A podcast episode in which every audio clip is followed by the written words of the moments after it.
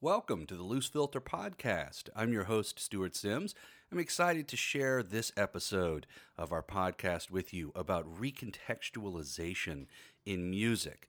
Recontextualization is a really long word that represents a pretty straightforward idea. As long as human beings have made music, we uh, borrow ideas from one another. We steal things, we imitate things, we're inspired by things, we do our own riff on things and remake them. Uh, but until the last few decades, the technology hasn't allowed the level and sophistication of musical borrowing that we see. And that's why we decided to use the word recontextualization to explore this phenomenon. And uh, along with my co hosts, Lisette Kaneinenberg and Dave Gant, in this episode, we sort of chew over this idea of what it means to recontextualize musical ideas and what effect they can have. And each of us uh, brings our own take on uh, one aspect uh, or, or one sort of kind of musical recontextualization uh, that, that was um, uh, significant to us in some way in our musical experience of the world and that we wanted to share with you. As you can see at the bottom of this post in the uh, uh, works cited list, I guess, or the examples, listening examples, we give you links to all, a list and links to all the musical examples that you hear in the podcast episode. If you find any of that music uh, engaging or interesting, please click through to those links and acquire that music for yourself to uh, enhance and expand your listening enjoyment and uh, your musical experience of the world, which is something we always hope happens here at the Loose Filter Project. So, without any further ado, I give you today's podcast episode.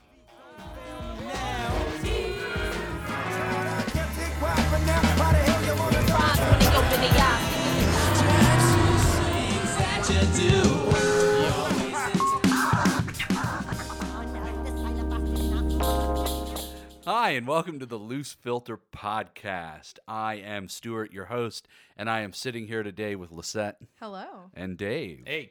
And we're going to have a conversation about recontextualization in music. Say it Uh, 10 times fast. Yeah, I know. I have to think about that word sort of like the micro pause before you say it. Recontextualization.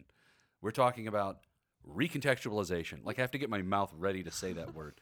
Otherwise, I'll stumble over it every time. Anyway, recontextualization in musical work, uh, what we mean by that is when someone takes an idea and treats it completely differently, or they take a work of art and sort of uh, reinvent the original in some way. And, and you'll hear the different ways that we approach this idea, but it's, a, it's an idea in all creative work, and particularly so in music that has been there ever since human beings have uh, have musicked. You know, we borrow ideas and we we take things we like from other things and use them as the basis for making our own thing. And and uh, uh, it can be uh, a particularly fascinating to look at thing to look at as its own phenomenon. I think. It's just something we we do throughout history, no matter what kind of style of music, no matter when, what period in history. It's pretty much how we make It's music. just- it's pretty much a It big really building block. is. Yeah, and it's and I think it's it serves a great device. It helps to make things you know uh, accessible, comprehensible. Music being a totally abstract medium, we need as many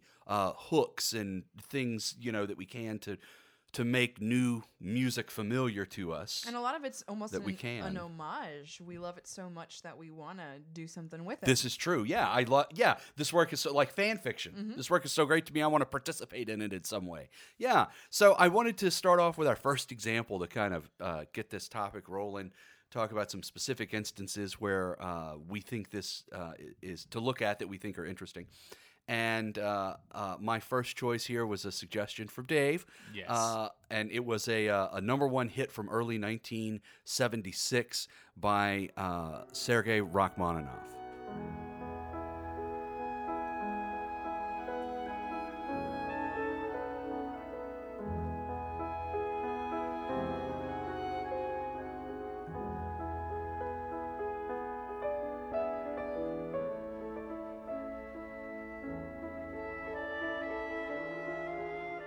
Okay, okay, wait, that wasn't the right example.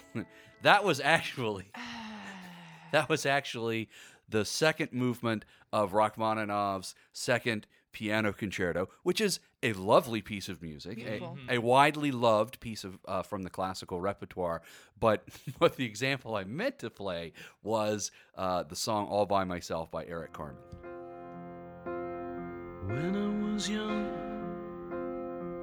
I never needed making love was just for fun. Those days are gone.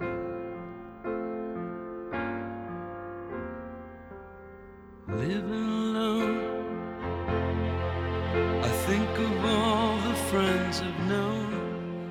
course, that's uh, the verses to to this uh, this song, uh, this this seventies pop ballad, taken directly. The chord progressions and the and the verses taken directly from the Rachmaninoff. So on the surface, that's musical borrowing. So the reason that I I wanted to use that example to start off this podcast is because it's also an example of something more subtle and a little deeper, which is recontextualization uh, because Eric Carmen not only borrowed the material, but he translated it into a totally different medium and made that melody, which is beautifully played by a clarinet solo in the original, into a different kind of affect, into a, a little more soulful, a little more, you know, not totally different, but it really takes that material, I think, to a level beyond borrowing. That that that you know, it's a new kind, it's a new kind of music, even though it's the same material. Yeah. And Yeah, a lot of artists like to do that. And I think it's one of the most brilliant ways to, like we said earlier, either pay an homage or to kind of start that creative spark. Well, and it lets you do something new while giving a listener something familiar at the same time. Well, and I mean, which- it's like if you're looking for some melodramatic schmaltz, Rachmaninoff has it covered. You don't need Why to reinvent the wheel? stuff, you know? you don't need to reinvent that particular wheel. That's a good point. So I, I, uh, each of us in this uh, this conversation here brought examples of uh, our own take on this idea of recontextualization, since it's such a common phenomenon in musical work. And uh, uh, my take on this topic was, for me, it was transformative in the sense that recontextualized musical ideas opened my ears up to new styles and new uh, uh, artists and new composers that I had known but didn't like Like previously. A, like a doorway. Yeah, like a doorway or a bridge, maybe, um, to to let me get into that person's sound world uh, in a way I hadn't before. Right. So, okay, what I mean, what do I mean by that? Well, the the one of the composers, uh, uh, artists early on for me that was like all my friends got, and I just didn't seem to get on that train was Frank Zappa. So in college and and immediately after college, my closest friends who were excellent musicians just adored Zappa and even put some of his repertoire on their senior recitals and did big arrangements and all this stuff. And I thought, yeah, okay, you know, it's wacky music, and but I never, I never got anywhere close to my peers' response to it, and that always bothered me because I respect their judgment and their taste very much. Zappa can you be feel like pretty you're intense. out on. I, fe- I- yeah, I felt like I was missing out. Like, what is you know going on? And then a few years ago, uh, uh, a friend gave me the recording by Ensemble Ambrosius. Uh, called the Zappa album, and uh, the interesting thing is that Ensemble Ambrosius is a period instrument Renaissance consort. They play Renaissance instruments and mostly Renaissance music. And apparently, they were Zappa fans at the same time in sort of real life. And they decided to put those two things together. And so I heard this version of G Spot Tornado. Well, let, let me hold on. Let me play the original first. And this is on Synclavier, so it's programmed music, it's computer music, and it is it's intense and kinetic and weirdo sounding. I think if you don't know it, this is Frank Zappa, uh, G Spot Tornado.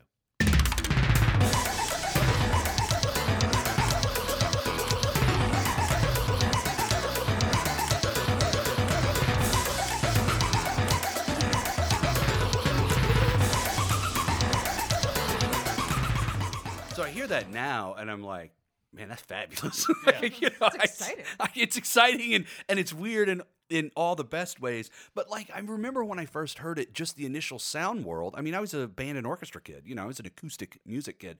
So the the the electronic environment was a little off putting to me. It's it made me have more media associations. Like Yeah. this should be on a video game or something, Or in a commercial. or in a commercial. Yeah, more than this is music I should sit and listen to, right? And then the other thing is that the the percussion parts, because it's computer music, are so. Of course, now you know this was you know early mid '80s, I think. Jazz from Hell. You know, You hearing, have a machine hearing drums go, drum. you know, was so distracting that I wouldn't listen to parts of the composition like I normally would, like you know the bass line, the harmonic motion, and it's all it's all in there. I mean, it's a, a fully composed piece. Until I heard a version that was sort of slowed down and all acoustic, and I could hear it as a piece of music better, like out of its idiom. Like I could hear like the skeleton or the essence uh, of that piece more, and suddenly. You know, it, because it was that bridge was there, it was familiar to me. I went like, "Holy cow! This is this is a really cool piece." It's like a translation of a foreign language. Yes. Yes, except one that allowed me to then like understand the magically understand the original. Yeah. So here's Yeah. the here's a little bit of the ensemble Ambrosius version.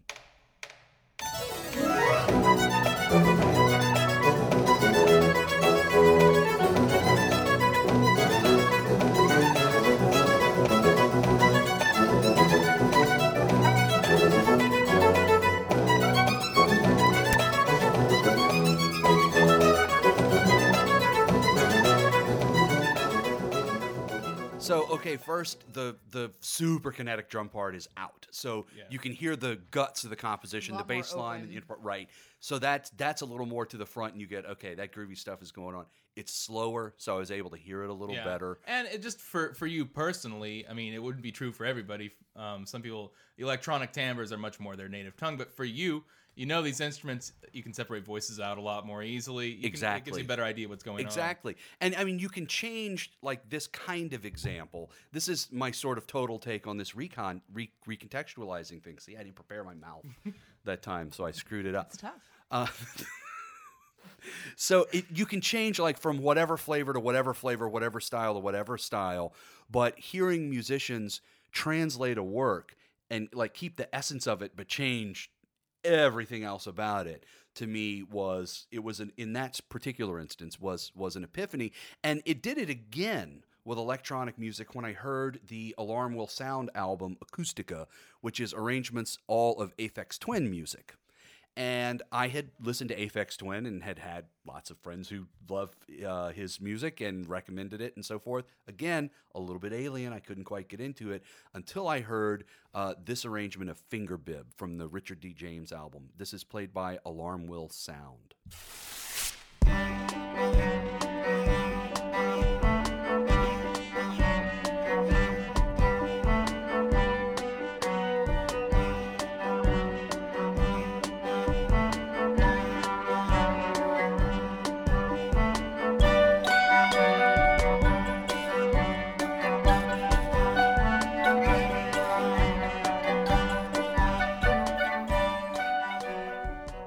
That kind of rings uh, a lot of the same bells for me that uh, the you know the uh, earlier pair of examples uh, did, but this one is a much more faithful reproduction of the original track.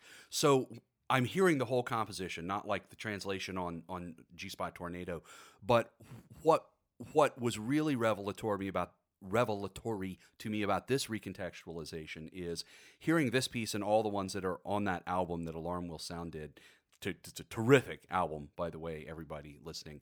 Uh, uh, let me hear those all as terrific compositions. So then, when I went and got the originals versions of a lot of these tracks, particularly from the Richard D. James album, it it allowed me to hear qualities of electronic music that I had been deaf to before being an acoustic musician by training and experience like the fact that because it's in an essentially sculpted environment every sound can exist in its own sound world so every layer of your composition can have different resonance or envelopes or filters or all kind anything infinite amounts of Well, it can be the same material, but the context is just infinitely changing. Right, and every part of the material can be way you want. completely changed. Exactly, totally sculpted.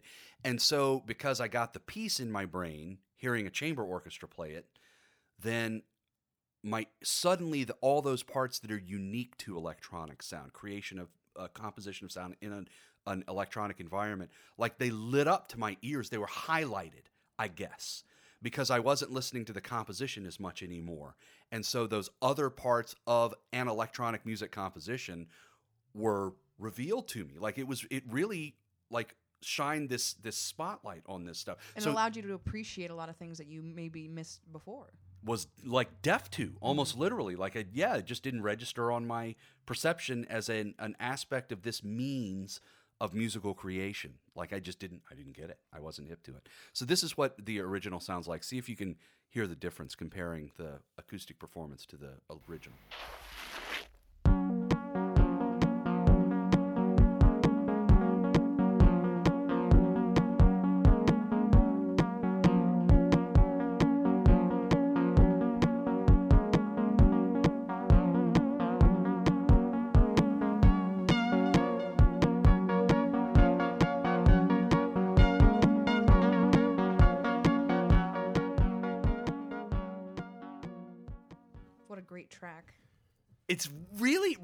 right right? It's it's just it's joyful music. It's wonderful. And i was able to like revel in all those parts of the medium that i didn't get before. Like and it was just like for me then it was down the rabbit hole now you know like my the scales fell off my e- ears i guess and so Gross. Gross. and so so so my ears were opened up you know the electronic medium had been kind of made less uh, alien to me and also the things the expressive and creative possibilities that that medium allowed that other media didn't were also like opened up to me by these recontextualizations which was pretty amazing you know it was transformational for me Well, it's Yeah. wonderful when you can appreciate something that you weren't able to appreciate before, which leads directly into my idea of recontextualization and what it really means for music. Um, for for me, when I think about music being reinvented or recontextualized, to me the the first thing that instantly comes to mind is is a cover, and there are so many great covers of so many different types of music. Um, but what I really love are covers that take an idea, an original idea, and really they make it their own, or they they highlight some sort of thing that you didn't really catch the first time. And so when you go back and listen to the original, it uh, really kind of shifts your perspective. So shifts- you're you're shifts- talking about like not a cover, like not somebody who does a version of the recording that we all know, but somebody who takes the source material and like what, re- and it's like still creates it. still the same song but really kind of let me give you a good example so my so so the first one that came to mind for me um, was such great heights which is a a song by the postal service um, and is very well known for its its intro being very uh, kind of kinetic and Oh yeah, I know this track. This track Yeah, was in a bunch of ads and stuff, yeah, right? Yeah, yeah, it's yeah. great.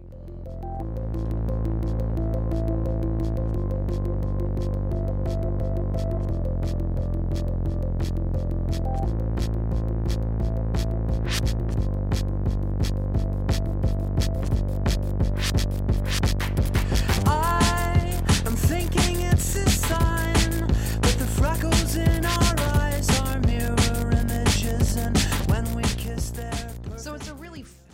Um, very rhythmic kind of track that uh, you get drawn to, um, kind of the, the the beats and the sounds. I mean, they're almost these fun raindrops that you feel are falling around you. These sonic raindrops. Right, it is a great texture. yeah, and, yeah, and it's so that yeah that and that texture- melody, ba fa ba da da. I mean, it's like super. it's very boppy and catchy, happy and- draws yeah, you yeah, in. it's great. Um, and and so all of these textures happening in in the song just kind of pull you in, and and to be perfectly honest, I didn't really pay attention to the vocal line much at all because, like I said, that texture just draws you in so powerfully. Um, but then I heard this this cover done by Iron and Wine that was actually released as a B side to uh, the the original single, um, and it really really changed my perspective. will see us waving from such come down now, they'll say.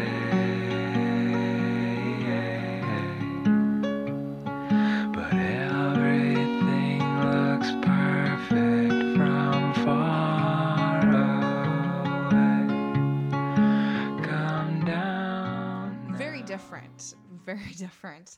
Um, it's it's very intimate in a way. It's hard to recognize those as the same song. It really almost sounds like a I mean, you have to different. pay attention to to catch. Wait a minute, I, Um, I think I know this song. Yeah, it, it really is, is such a radical Why is shift. the, so? Why is the setting so different? What's um, well, it seems to me that the the second one, the cover by Iron and Wine, is really driven a lot more by the lyrical content, which you don't really catch. the? Okay, I never. I have to admit, we've had this conversation before. Stuart doesn't listen to words. I don't listen to word. I'm an inveterate instrumentalist. You're a So- vocalist. I have a bad habit of n- listening to a song 800 times and never paying attention to the Well, and words. shockingly enough, as a vocalist, usually I'm good at, at picking up lyrics. But um, with this song, the the cover made me truly listen to the lyrics very closely, and that's the way that it's well, designed. it puts the vocal It line puts as it- front it and center. Yeah, it. absolutely. But you find that this is actually such a sweet love song, and you don't even notice it. You don't even notice that it's one of the sweetest. In love the original songs. setting, you don't know, yeah. exactly. In the original, Well, you and- don't really notice that that's happening. Yeah, well, and uh,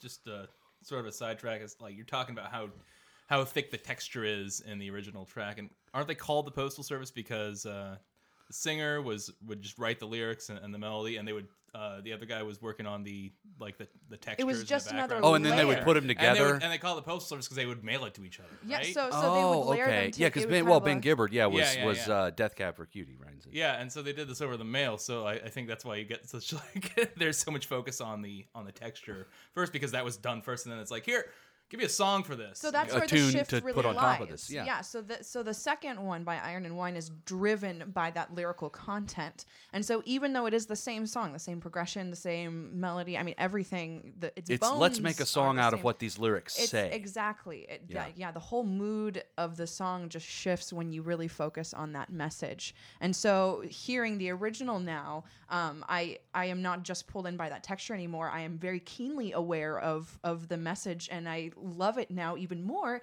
because not only do I hear this exciting texture but I hear this beautiful love song that I never really caught So oh, so it's actually giving now you went back to the original now and you have another and I have a deeper you have another level of love for that original. Oh yeah, because now you go, oh, this is a love song. I should have paid attention. so it made what I thought was already a rich musical experience even richer even richer. Um, and Right I on. definitely get that Wait, experience. So so the the I'm sorry, I know you're going to your next example, but so so the the recontextualization flipped you back to the actually recontextualize the original in your perception That's that's to me what it what by it being really such a different approach to the source material. Ah. So so and, and and that I I, like get it. very intensely also with uh, Hey Ya, which is a song that I love and a song that also most total peop- classic. Everybody knows that song. One, two, three, uh. My baby don't mess around because she loves me so, and this I know for sure.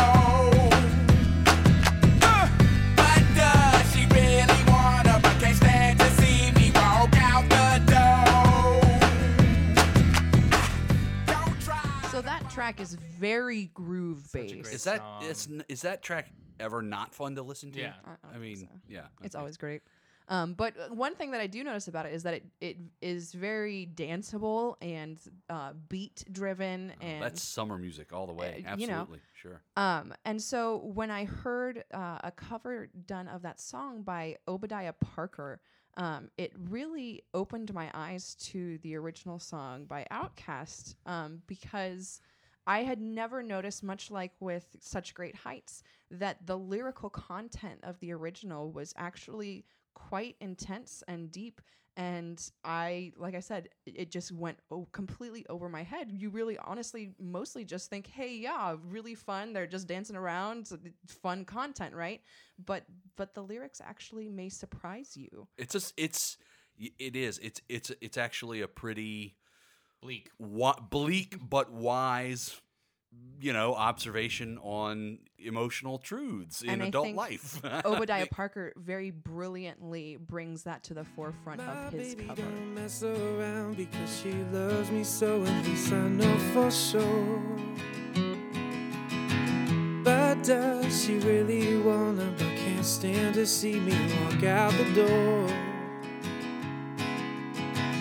I can't stand to fight the feeling, cause the thought alone is killing me right now. I thank God for mom and dad for sticking two together, cause we don't know. how. So it's actually kind of heartbreaking and and Yeah. sad in a way and you really think about that song as a party song and everyone's gonna Mm-hmm. shake it like a polaroid picture it's really fun and you never really realize. My heart hurts after I listen to that Obadiah very- Parker yeah. version. And it's I feel like the Obadiah Parker version is the honest version of that song. Because the music sounds like what that song is about. it's very authentic and genuinely performed Yeah, the, the emo- but the emotional tenor of the lyrics and the emotional tenor of the setting uh, are in line with one another in Obadiah Parker's version. And in out, of course, and that's of course what there's a level talk about like in your previous example, reflecting back to the original, where it it discovering the cover deepened my appreciation for Outkast's uh, original because I think uh, uh, that's an Andre 3000 song, right?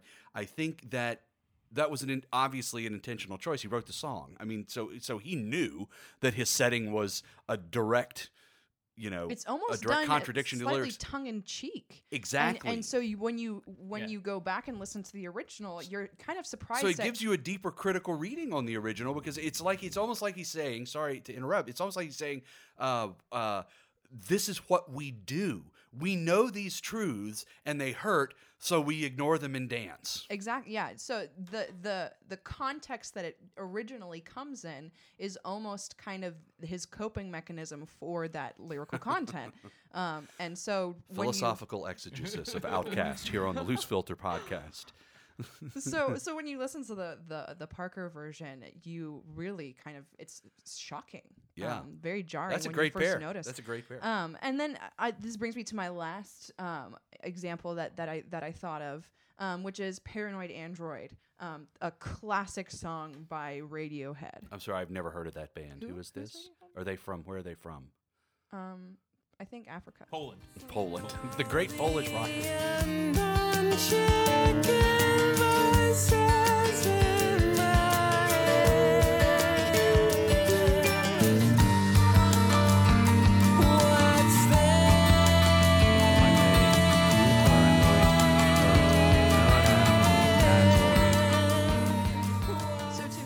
That's a pretty quintessential Radiohead song. It really, I think, captures a lot of their sound. And when I think of Radiohead, that kind of is one of the first tracks that comes to mind. Um, Oh, definitely the large scale form, the transformational texture. The, yeah, oh yeah. Um, but but one other quality of it is that it comes in kind of our traditional rock band package. There's the drums, there's the electric bass, the electric guitar, there's the vocalist. Um, and and so when I heard this tribute done by Sia, who is an absolutely incredible musical artist, um, it really kind of broke apart um, the original and made me see almost like with your example, Stuart. Um, it made me hear lines and maybe hear textures and things happening in the song that I really didn't quite catch the first time. Um, and uh, the way that Sia kind of takes the whole texture and, and opens it up, she brings in strings and does away with a lot of the rhythmic elements. Um, the original is very driving, um, you know, and the the Especially Sia as it progresses. yeah, um, it really moves and pushes, and the Sia version is is on contrast very open and almost floating. Um, and so she really draws out some of these lines that you didn't quite catch in the driving motion of the original. So you think, like to your ears, it's uh, this recontextualization uh, is is uh, like getting inside the original and playing around with aspects of it Yeah, and while letting puts it- some others fall away, yes, and like a it- honing down. exactly, and changes its mood and turns it into this almost like dream like haunting texture um, that you, like I said, you don't really think about with the original.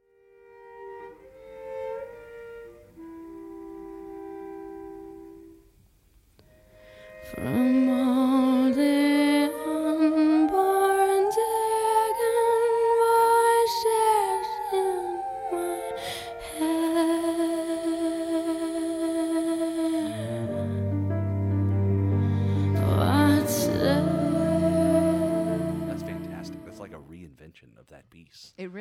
same material. It's like recomposing the same material.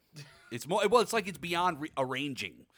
You know, she she re she reinvents that material. Yeah, and and just the the acoustic sound compared to the original, um, especially her incorporation of things like uh, the the choir at the end. Um, there's there's just this, like I said, this almost haunting aspect to it. Uh, that when I now go back and listen to the original, much like with the other tracks, I have this deeper appreciation for it. listening to the examples he brought along today, I'm, I'm noticing that all of them kind of follow the same pattern, where we've got a lot more uh, of a dense texture and timbre uh, in the original track, and then your covers are sort of really pared down, kind of indie folk Yeah. versions of them. They definitely take something that's very thick and rhythmic and break it down into something a lot more intimate and open. but it's just it, it, it's really evident how much um, that all these different genres of, of music making really use the same elements. I mean, you can they they there are chords and a melody on top, and I mean it's uh, as dense of a texture as we're listening to in the originals. It's still a, a pop song, and it uses the same kind of elements. And uh, in light of recontextualization, it, it just uh, when Stuart first brought this uh, subject to me, it, I started thinking about how much we we reuse music, especially in popular music, because we we use the same bass lines over and over again. uh, You know, Right, same chord variations on. it. progressions. I mean, it's like well, and her hers her examples Yeah. point that out because you can change it so dramatically and still recognize it as the same song. Yeah. pretty easily. In fact, because the the because it's still the the, bones same. are the same. Yeah, yeah. the bones are under the hood. It's the same or whatever. Yeah, yeah. Whatever yeah, and, and just uh, thinking about this is, uh, you know, a good idea is still a good idea, and so we keep on using those same ones over and over again. There's so many songs that are built on like the same set of chord progressions. well, you can look up that yeah. old YouTube has a bunch There's- of mixes of the Pachelbel chord progression and, that all these pop and- songs and, uh. Let It yeah. Be, and yeah, and we we reuse these same things over and over again, and uh, with with the changes in technology that we've had, uh, samples get used, and that's when you just take a piece of a, of a of a pre-recorded piece of music and use it over and over again. And there's two that just like you hear all the time. So the the samples are sorry. The the samples are like it's it's you're saying that it's the same thing we've been doing. We Yeah, just can like literally do it now. yeah, but it's instead of taking the instructions and using the same instructions over, we're actually it's already been taking done. the You've thing, got a the finished product thing, and making a new and product using out it. of that. Okay, okay. And so there's there's two samples that, that immediately come to mind that you hear over and over again. They're drum drum breaks. Um, there's the the amen break, which is just used over and over, and we can have a, a listen to that. Yeah. This is the uh, and it's from what track now? Let's give It's a little a- context. it's this is the Brother. original. This is an, a clip of music from an original track, 1969. Yeah, it's uh, Amen Brother by the uh, Winston brother, uh, the Winstons. Yeah.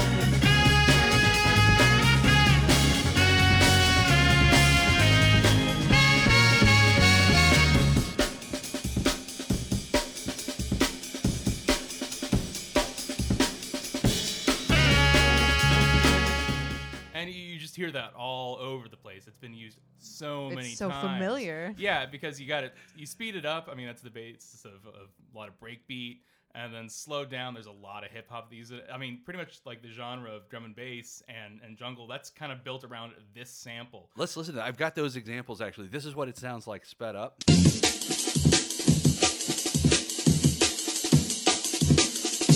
And this is what it sounds like slowed down.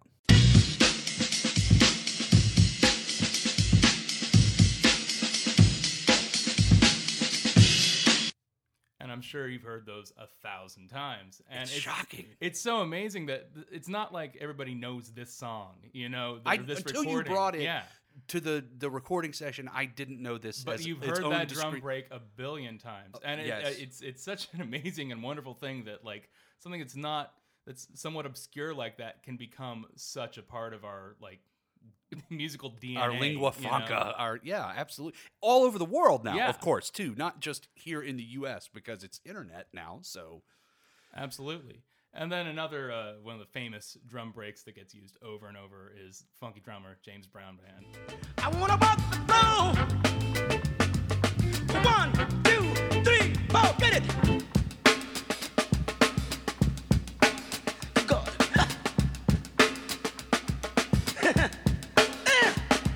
Ain't it funky? Ain't it funky? Ain't it funky? Ain't it funky? One, two, three, four. I don't see why that would ever be called the funky drummer. It's not funky at all. It's the f- so funky. It's delightfully. It's the def. It's the origin really of funk, right? That's like that moment. No perfect. Of. And that's another one. Maybe you haven't heard that particular track if you're not a James Brown fan. Um, At least that one's from a that over- famous, yeah, you know, group of artists and group well of known. It's- recordings, it's- right? It doesn't have obscure. I have a shot at knowing that.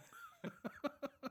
but that one's everywhere too. Yeah, and and so it, it's just it's really neat that this, this it's not just um like these these pitches together um are are part of our our, our language, but it's like it, this performance, this uh Like th- one, one guy behind this drum set in this moment was captured on tape, and now it's and now we it's just hear part it. of part of our language. Yeah, It's gone viral in a way that no performer could ever intend. Yeah, Right? It's just it's like like that specific discrete sound is sounds have taken on yeah, lives and- of their own. That's amazing. That's remarkable. Well, and we've really only had this musical ability for you know a very short period of time in comparison to all of Yeah. the history of music. Yeah, and it, it comes out of just like pretty much taking the turntables and playing the breakover Well, on that one, was- one and then playing on the other one. That's the example you want yeah. to talk about from 1996. You talk about being a recent technology. The first, Well, yeah, the, uh, this is a DJ Shadows Endtroducing. It's a fantastic album. It's classic. You, you should have it.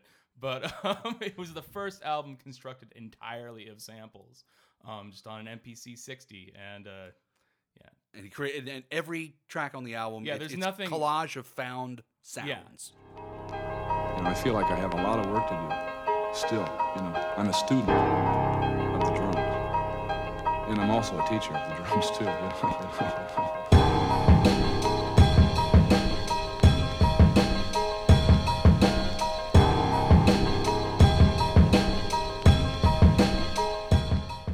Okay, so listening to that now with your framing, it Mhm. it, and I have to ask this as as the, the representative academic at the table, I guess. Is this like a new version or a contemporary version of musique concrète? well, Does this fall under that heading of this is sculpted music, well, I mean, rather as opposed to like like composed it in sort the of depends of, on your definition of music concrete. If you want to take a really broad definition, wherein it's just any sounds that are, you know, it's it's anything that's made of of found sounds. I think mean, that's the appropriate definition. yeah. Yeah, uh, then yeah. then really isn't all the music we make today. well, yes, and Music musicologists concrete. do make that point. They say technically any recorded music yeah, is can be properly defined as musique concrète because it's fixed on tape or you know yeah. with It's made data. of it's, made fixed of fixed on your recording medium, that are, right? are being rearranged on. But I meant in the sense of like the the uh, mid-century, you know, late modernist, early postmodernist, whoever they are, you know, who were making what we would call capital M, capital C music concrete, Mm-hmm. like the folks that Paul McCartney went and hung out with before they he and Sounds John were found hanging the out, before they made environment rather than Revolution the Nine. Yeah. Yeah. sort of taking found objects and making sculpting your music out of that. Yeah. that kind of proper music concrete that we learn about in in uh, our music history courses. This seems like kind of a It's found you know, objects found in a used record computer store. internet version of that. Yeah, yeah. yeah. Um, I, I just uh, find it quite interesting. Well, I don't recognize anything on here. You know, these aren't these aren't going to be samples that you like. Oh yeah, well that's such and such. It's not like know? Girl Talk. No, not at all. Where Like, where you have the same idea. It's all sampled sounds, but you recognize almost all of it. Yeah,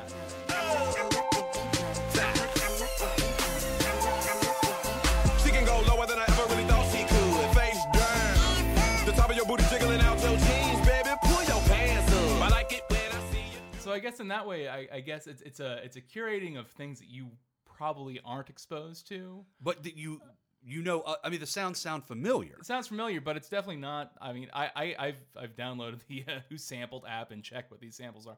I don't know. Well, but like that, that narrator, music. that male narrator voice comes in, and that clip you played, and you know, I have no idea what that's from. It's, a, it's his interview with this. Uh, but I could peg it. yeah. It's probably from the 1950s. Like I, I recognize the trope, so I feel like I feel like Shadow plays with. It has like, a familiarity, but also There's a lots of, mystery. Like, horror movie soundtrack. In, yeah, in he that plays album, with and- like he plays with cultural recognition, but not Girl Talk. Is like there's a whole other level where he's wanting you to go, oh, that's from this. almost like a oh, game. Oh, that's because he Yeah. uses these highly recognizable samples, right? Yeah.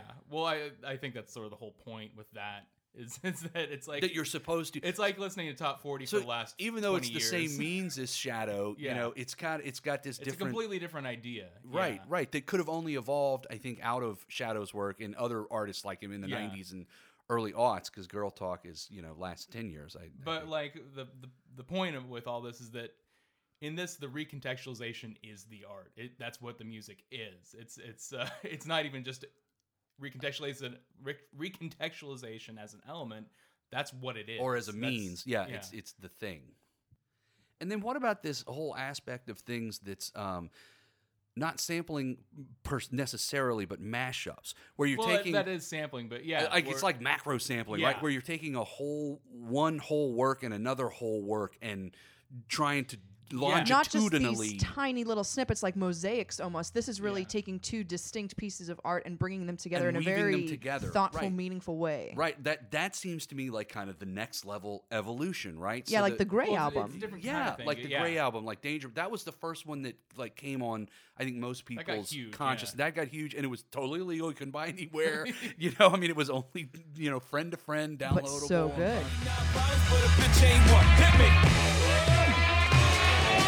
99 problems, but a bitch ain't one.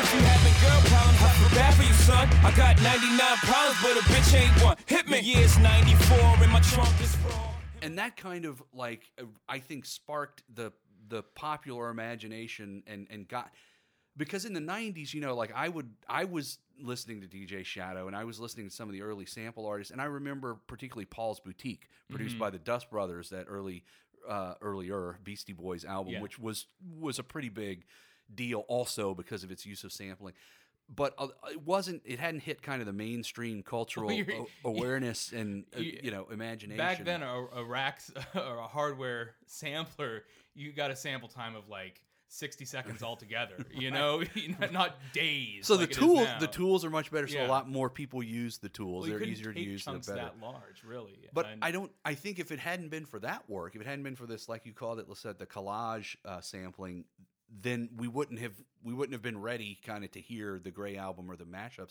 The one that I heard lately that I found, and it's really compelling because it opens up a whole new kind of musical creativity because you get these you're working with cultural artifacts so now you're in dialogue with a culture with the culture in a direct way that you and you're creating weren't these h- original hybrids of, of right and you're taking into account what associations your listeners might have with the source material you're you're choosing in a specific way. so while that not couldn't. actually originally creating the art itself it still is original in a sense I think it, oh, it's absolutely creative. Sure, yeah, it's sure. kind of art. Finding samples, finding chords, finding rhythm. I mean, it's all material, you know, that you can sculpt or paint or whatever, compose or or, or whatever from. So I don't think. I don't question the legitimacy of the source material. What is interesting to me, though, is that when you choose samples or mashups as a mode of creation or or a part of your mode of musical creation, there's like a cultural component that isn't there or isn't as focused when I'm using a major scale.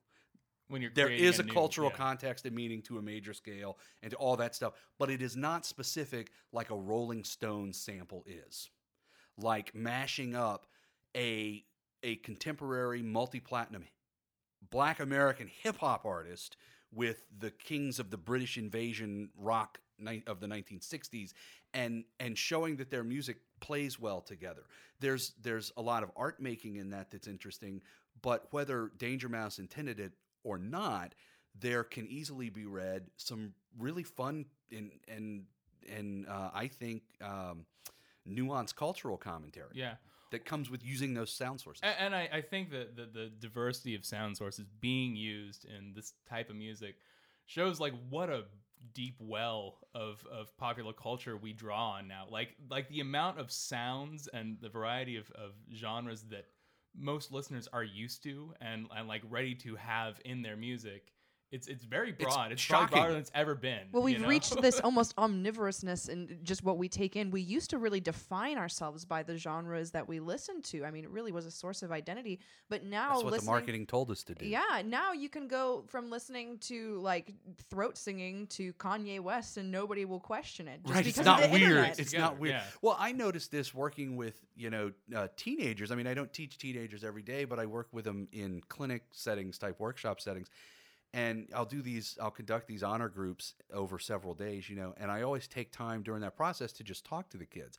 And one of the things i talk to them about is is their musical worlds like just with just to know just to ask what what are you listening to? What do you like? What do you and you know 15 years ago when i started doing this kind of stuff the answers were predictable in the sense that they were like you described, Lisette. They would be, you know, sort of teenage flavors of taste throughout the group, but little clear pockets of identity Yeah. in, in their choices, you know. Um, now, when I ask that question, I have no idea what these kids are going to answer. Well, answer. and a lot of my high school students that I teach every day are are really proud of the diversity that they are yeah. into. Uh, Like I had a kid last year raise his hand and say Portuguese fado music. Like 15 year old kid. Which is wonderful. It's great music to get into, but you know, t- even 10 years ago, it would have it would have been hard for that kid to even know that music existed. Yeah, and now now you can, let alone I have without 16 purchasing, you can- playlists. You can of- go on YouTube and, and like if you haven't heard something you you don't know you want to buy it yet, you, You can just go and to it. learn. I mean, Oh yeah, I remember when record stores, remember those artifacts, started putting in listening stations. That was revelatory. You mean I can listen to the album before I buy it? You know, that was crazy. Um, uh, I wanted to mention that the recent mashup uh, that has caught my attention that I found really compelling was put out. I'm sure it's again.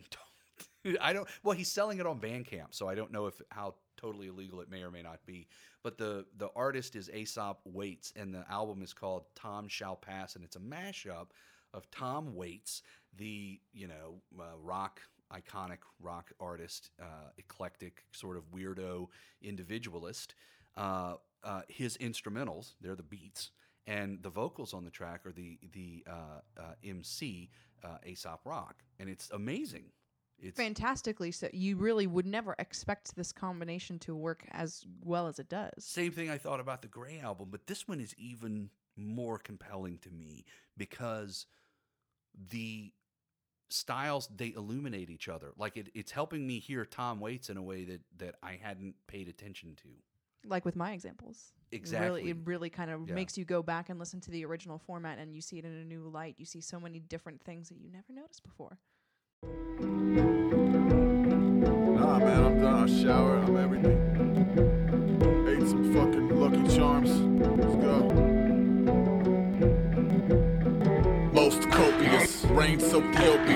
Notice that a phobias appropriately procreate. Woke up with a ghost farm, focused on his groceries. When they aren't telling stories, they're multiplying grossly on a lawn. Let them loiter, never let 'em Yeah, and I guess with my examples at the top of the the episode too, same deal. Recontextualization can really be such a power, which is why, like Dave, you said, we do it all the time. Yeah. And what's so exciting is not only do you get this awesome new work, but you also get to go back and reappreciate that original work you love. So it's like you get the best of both worlds.